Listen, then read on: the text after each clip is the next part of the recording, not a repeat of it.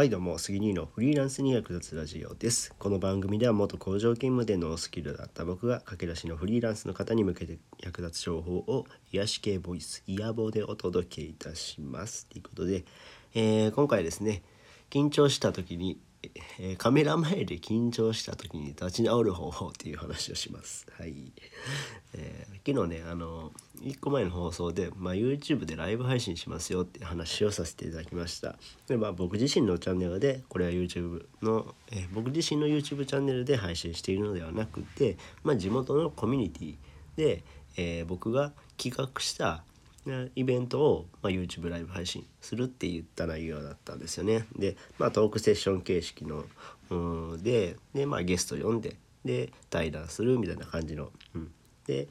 ライブ配信をしました。でその中で僕が出たのはちょこっとだけなんですよ、まあ、最初の趣旨説明だけ言おうって言うっていうところを、うん、やったんですけどもそれだけで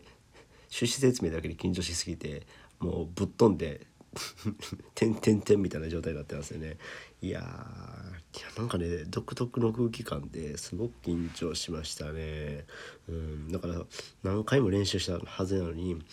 もう全然言えなくて「やっべえどうしよう」でもライブ配信やしカットできへんしうーって思いながら結局はそうどうやって立ち直ったかっていうか立ち直れてないんやけどもあのもうもうほんまに無言になってしまったんで。だからほんま自分の普段の言葉で言うと緊張しないもう緊張してた時覚えたセリフなんて全然出てこないからもう普段から自分思思っている内容を言った。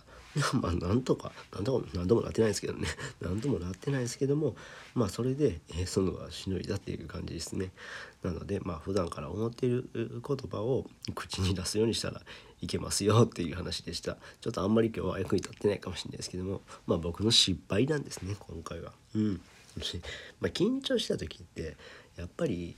うん、自分の思う言葉って出てこないんですよねなかなか、うん、特に僕とかは口下手なんでなかなかねこう喋りの起点が効かないっていうのがあります。うん、なのでまあそういった人はやっぱり普段からしゃべる練習はしておいた方がいい。またスピーチの練習をしておいた方がいいと思いましたね、うん、だから僕もちょっとねまあ喋りが苦手苦手って思ってるけどもこうやって、うん、音声コンテンツで配信してるのも喋りが苦手をちょっと克服したいなっていう気持ちでやっている部分があります、え、なので、えー、まあ、緊張を回避するのは普段からの言葉で対応するにしても練習は必要。普段からの練習を、えー、スピーチの練習をしましょうっていう流れに持ってきました。なので、えー、今回はこんな感じです、えー、最後までご視聴いただきありがとうございました。それではまた。バイバイ。